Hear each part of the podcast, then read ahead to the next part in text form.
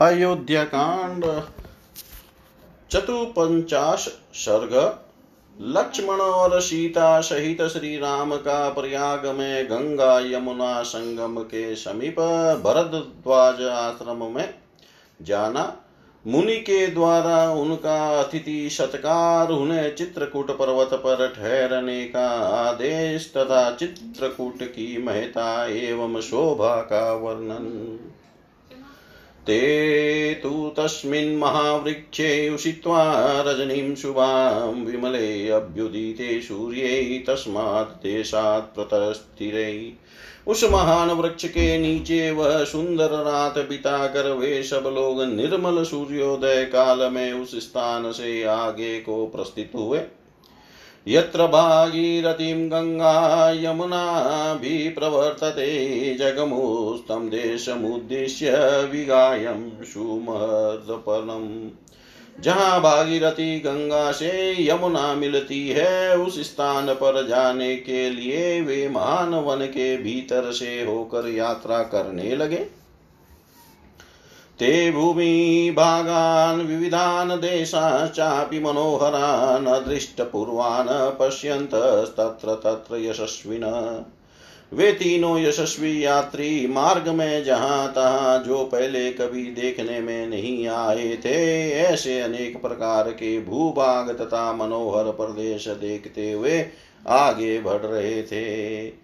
यथा क्षेमेण सम्पश्यन् पुष्पितान् विविधान् द्रुमान् निवर्तमात्रे दिवसे राम सौमित्रीमब्रवीत् सुख पूर्वक आराम से उठते, बैठते, यात्रा करते हुए उन तीनों ने फूलों से सुशोभित भांति भांति के वृक्षों का दर्शन किया। इस प्रकार जब दिन प्राय समाप्त हो चला, तब श्री राम ने लक्ष्मण से कहा, प्रयागमभितः पश्य सौमित्रे धूममुत्तमम्। अग्रे भगवत केतुं मन्ये शनितो मुनि। सुमित्रानंदन वह देखो प्रयाग के पास भगवान अग्निदेव की ध्वजा रूप उत्तम धूम उठ रहा है मालूम होता है मुनिवर भरद्वाज यही है।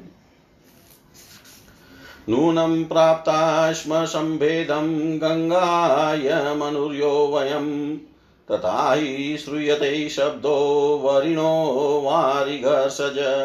निश्चय ही हम लोग गंगा यमुना के संगम के पास आ पहुँचे हैं, क्योंकि दो नदियों के जलों के परस्पर टकराने से जो शब्द प्रकट होता है, वह सुनाई दे रहा है। दारुणी परिभिन्नानि वनजैरुपजीविभिः छिन्नाश्चाप्याश्रमे चेते दृश्यन्ते विविधा द्रुमा वन में उत्पन्न हुए फल, मूल और काष्ट आदि से जीविका चलाने वाले लोगों ने जो लकड़ियाँ काटी है, वे दिखाई देती है। तथा जिनकी लकड़ियाँ काटी गई है, वे नाना प्रकार के वृक्ष भी आश्रम के समीप दृष्टि गोचर हो रहे हैं।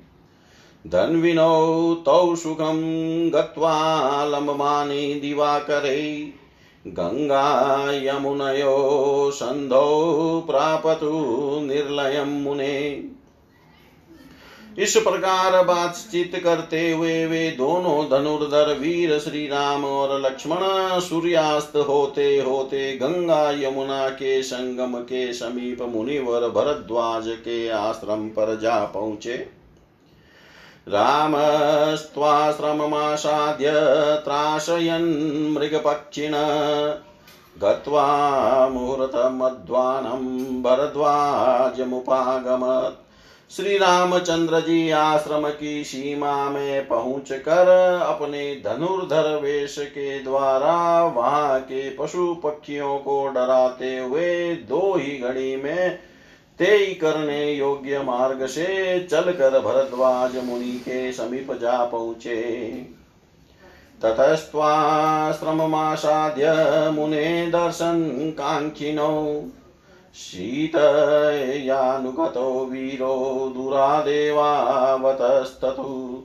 आश्रम में पहुंचकर महर्षि के दर्शन के इच्छा वाले सीता सहित वे दोनों वीर कुछ दूर पर ही खड़े हो गए। स प्रविश्य महात्मानं ऋषिं शिष्यगणैर्वृतं संसीतव्रतमेकाग्रं तपसा लब्धचक्षुषम्। उताग्निहोत्रं दृष्टवेव महाभागकृताञ्जलि राम सौमित्रिणा सार्धं सीतया चाभ्यवादयत् दूर खड़े हो महर्षि के शिष्य से अपने अय आगमन को की सूचना दिलवा कर भीतर आने की अनुमति प्राप्त कर लेने के बाद पर्णशाला में प्रवेश करके उन्होंने तपस्या के प्रभाव से तीनों कालों की सारी बातें देखने वाले, देखने की दिव्य दृष्टि प्राप्त कर लेने वाले एकाग्रचित और तीक्ष्ण व्रतधारी महात्मा भरद्वाज ऋषि का दर्शन किया। जो अग्निहोत्र करके शिष्यों से गिरे हुए आसन पर विराजमान थे, महर्षि को देखते ही लक्ष्मण और सीता सहित महाभाग श्री राम ने हाथ जोड़कर उनके चरणों में प्रणाम किया। न्यवेदयत चात्मानं तस्मै लक्ष्मणपूर्वज पुत्रो दशरथस्यावां भगवन् रामलक्ष्मणौ भार्याममेयं कल्याणी वेदेही जनकात्मजा माँ चानुयाता विजनं तपोवन्मनिन्दिता। तत्पश्चात लक्ष्मण के बड़े भाई श्री रघुनाथ जी ने उनसे इस प्रकार अपना परिचय दिया। भगवान, हम दोनों राजा दशरथ के पुत्र हैं, मेरा नाम राम और इनका लक्ष्मण है। तथा ये विधेय राज जनक की पुत्री और मेरी कल्याणमयी पत्नी सती साध्वी सीता है, जो निर्जन तपोवन में भी मेरा साथ देने के लिए आई है। पिता पित्रा प्रवराज्यमानं माँ सौमित्रीरनुजप्रिय अयमन्वगमदः भ्राता वनमेव धृतव्रत। पिता की आज्ञा से मुझे वन की ओर आते देख, ये मेरे प्रिय अनुज भाई सुमित्रा कुमार लक्ष्मण भी वन में ही रहने का व्रत लेकर मेरे पीछे पीछे चले आए हैं। पित्रा नियुक्ता भगवन् प्रवीक्ष्यामस्तपोवनम् धर्ममेवाचरिष्यामस्तत्र मूलफलासना। भगवान इस प्रकार पिता की आज्ञा से हम तीनों तपोवन में जाएँगे और वहाँ फल मूल का आहार करते हुए धर्म का ही आचरण करेंगे। तस्य तद्वचनं श्रुत्वा राजपुत्रस्य धीमत उपानयत धर्मात्मा गामर्ध्यमुदकं तत्। परम बुद्धिमान राजकुमार श्री राम का यह वह वचन सुनकर धर्मात्मा भरद्वाज मुनि ने उनके लिए आतिथ्य सत्कार के रूप में एक गौ तथा अर्घ्य जल समर्पित किए। नानाविधानरसान् वन्यमूलफलाश्रयान् तेभ्यो दधो तप्त तप्ततपावासं चेवाभ्यकल्पयत्। उन तपस्वी महात्मा ने उन सबको नाना प्रकार के अनरस और जंगली फल मूल प्रदान किए। साथ ही उनके ठहरने के इसलिए स्थान की भी व्यवस्था की। मृग मृगपक्षिभिराशिनो मुनिभिः च समन्तत। राममागतं भचर्य स्वागते नागतं मुनि। प्रतिगृहं च प्रतिगृहं तु तां चार्मुपविष्टं स राघवं भरद्वाजो ब्रविदवाक्यं धर्मयुक्तमिदं तदा। महर्षि के चारों और मृग पक्षी और ऋषि मुनि बैठे थे और उनके बीच में वे विराजमान थे। उन्होंने अपने आश्रम पर अतिथि रूप में पधारे हुए श्री राम का स्वागत पूर्वक सत्कार किया। उनके उस सत्कार को ग्रहण करके श्री रामचंद्र जी जब आसन पर विराजमान हुए, तब भरद्वाज जी ने उनसे यह धर्मयुक्त वचन कहा, चिरस्य खलु काकुत्स्थ पश्याम्यहमुपागतं श्रुतं तव मया चेव विवासन्नं कारणम्। ककुत्स्थकुलभूषण श्री राम मैं इस आश्रम पर दीर्घ काल से तुम्हारे शुभागमन की प्रतीक्षा कर रहा हूँ। आज मेरा मनोरथ सफल हुआ है। मैंने यह भी सुना है कि तुम्हें अकारण ही वनवास दे दिया गया है। अवकाशो विविक्तोऽयं महानद्यो समागमे पुण्यश्च, रमणीयश्च, वसत्व भवान सुखम। गंगा और यमुना, इन दोनों महानदियों के संगम के पास का यह स्थान बड़ा ही पवित्र और एकांत है। यहाँ की प्राकृतिक छटा भी मनोरम है। अतः तुम यहीं सुख पूर्वक निवास करो। एवमुक्तस्तु वचनं, भरद्वाजेन राघव प्रतिवाच शुभं वाक्यं रामं सर्वहिते रत। भरद्वाज मुनि के ऐसा कहने पर समस्त प्राणियों के हित में तत्पर रहने वाले रघुकुल नंदन श्री राम ने इन शुभ वचनों के द्वारा उन्हें उत्तर दिया। भगवन्नित आसन पौरजान पदो जन। सुदर्शमिह माँ प्रेक्ष्य मन्येऽहमिममाश्रमम् आगमिष्यति वेदेही माँ चापि प्रेक्षको जन। अनेन कारणेनाहमिह वासं न रोचये। भगवान मेरे नगर और जनपद के लोग यहाँ से बहुत निकट पड़ते हैं। अतः मैं समझता हूँ कि यहाँ मुझसे मिलना सुगम समझकर लोग इस आश्रम पर मुझे और सीता को देखने के लिए प्राय आते जाते रहेंगे। इस कारण यहाँ निवास करना मुझे ठीक नहीं जान पड़ता। एकान्ते पश्य भगवान आश्रम भगवानाश्रमस्थानमुत्तमं रमते, यत्र वैदेही सुखाः जनकात्मजा भगवान किसी एकांत प्रदेश में आश्रम के योग्य उत्तम स्थान देखिए सोच कर बताइए, जहाँ सुख भोगने के योग्य विदेह राजकुमारी जानकी प्रसन्नता पूर्वक रह सके। एतच्छ्रुत्वा शुभं वाक्यं भरद्वाजो महामुनि राघवस्य तु तद्वाक्यमर्थग्राहकमब्रवीत् श्री रामचंद्र जी का यह शुभ वचन सुनकर महामुनि भरद्वाजी ने उनके उक्त उद्देश्य की सिद्धि का बोध कराने वाली बात कही। दश क्रोश इतस्तात गिरीयस्मिन् निवत्स्यसिमि महर्षि सेवित पुण्य पर्वत शुभ दर्शन, तात यहाँ से दश कोष अन्य व्याख्या के अनुसार तीस कोष को दूरी पर एक सुंदर महर्षियों द्वारा सेवित परम पवित्र पर्वत है, जिस पर तुम्हें निवास करना होगा। गोलाङ्गुलानुचरितो वानरक्ष निषेवित चित्रकूट इति ख्यातो सन्निभ। उस पर बहुत से लंगूर विचरते हैं, वहाँ वानर और रिक्ष भी निवास करते हैं। वह पर्वत चित्रकूट नाम से विख्यात है और गंधमादन के समान मनोहर है। यावता चित्रकूटस्य नरशृङ्गान्य। वेक्षते कल्याणानि समाधत्ते न पापे कुरुते मन। जब मनुष्य चित्रकूट के शिखरों का दर्शन कर लेता है, तब कल्याणकारी पुण्य कर्मों का फल पा लेता है और कभी पाप में मन नहीं लगता है। ऋषियस्तत्र बहवो विहत्य श्रद्धां शतम् तपसा दिवमारूढ़ा कपाल शीर्षासह वहाँ बहुत से ऋषि, जिनके सिर के बाल वृद्धावस्था के कारण खोपड़ी की भांति सफ़ेद हो गए थे, तपस्या द्वारा सैकड़ों वर्षों तक क्रीड़ा करके स्वर्ग लोक को चले गए हैं। प्रविविक्तमहं मन्ये तं वासं भवतः सुखम्। यवावनवासाय वसराम मया सह।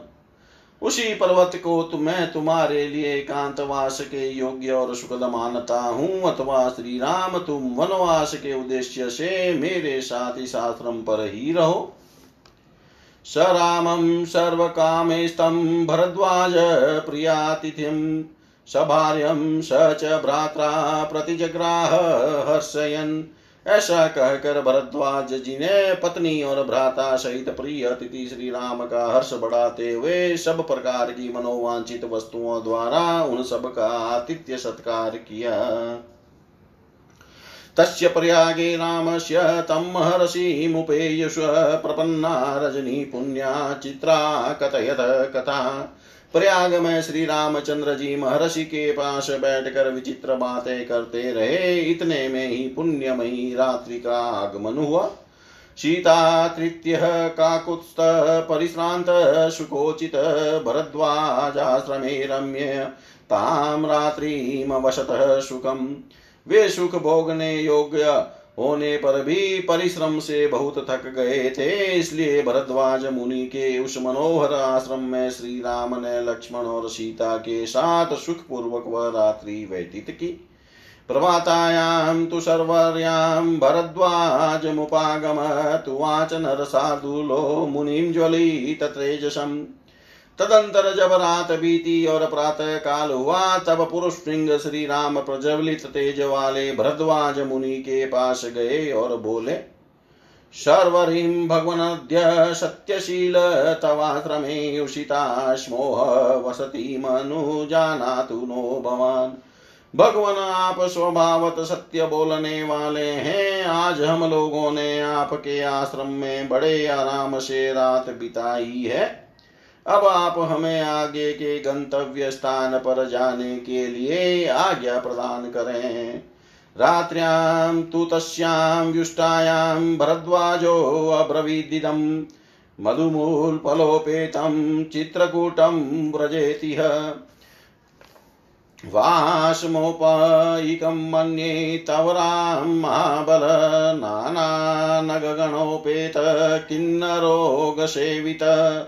मयूरनादाभिरतो गजराज निषेवित गम्यतां भवता शैलश्चित्रकूट सविश्रुत रात बीतने और सवेरा होने पर श्री राम के इस प्रकार पूछने पर भरद्वाजी ने कहा, महाबली श्री राम तुम मधुर फल मूल से संपन्न चित्रकूट पर्वत पर जाओ।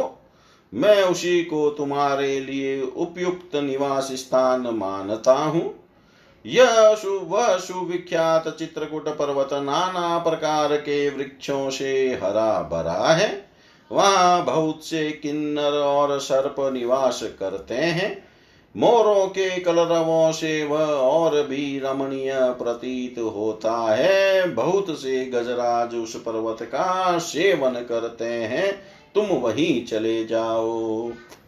पुण्यश्च, रमणीयश्च बहुमूलफलायुत तत्र कुञ्जर्युतानि मृगयुतानि चेव हि विचरन्ति वनान्तेषु तानि द्रक्ष्यासि राघव। सरितप्रस्रवणप्रस्थान्दरिकन्दरनिर्जरान् चरत सीतया सार्धं नदिष्यति मनस्तव। वह पर्वत परम पवित्र रमणीय तथा बहुसंख्यक फल मूलों से संपन्न है। वहाँ झुंड के झुंड हाथी और हिरन वन के भीतर विचरते रहते हैं। रघुनंदन, तुम उन सबको प्रत्यक्ष देखोगे।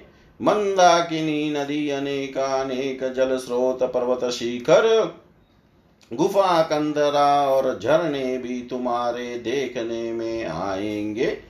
वह पर्वत सीता के साथ विचरते हुए तुम्हारे मन को आनंद प्रदान करेगा।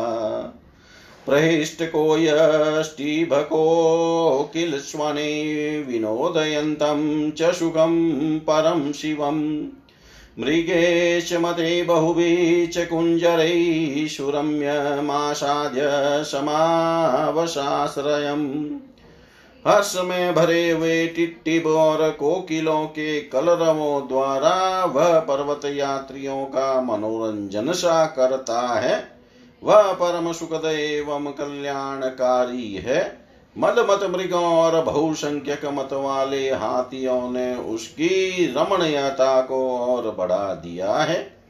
तुम उसी पर्वत पर जाकर डेरा डालो और उसमें निवास करो। इतिहास श्रीमद रामायणे, वाल्मीकियै, आदिकाव्ये, अयोध्याकाण्डे चतुपञ्चाश सर्ग सर्वं श्रीशां सदाशिवाय अर्पणम् अस्तु ॐ विष्णवे नमः। ॐ विष्णवे नमः। ॐ विष्णवे नमः।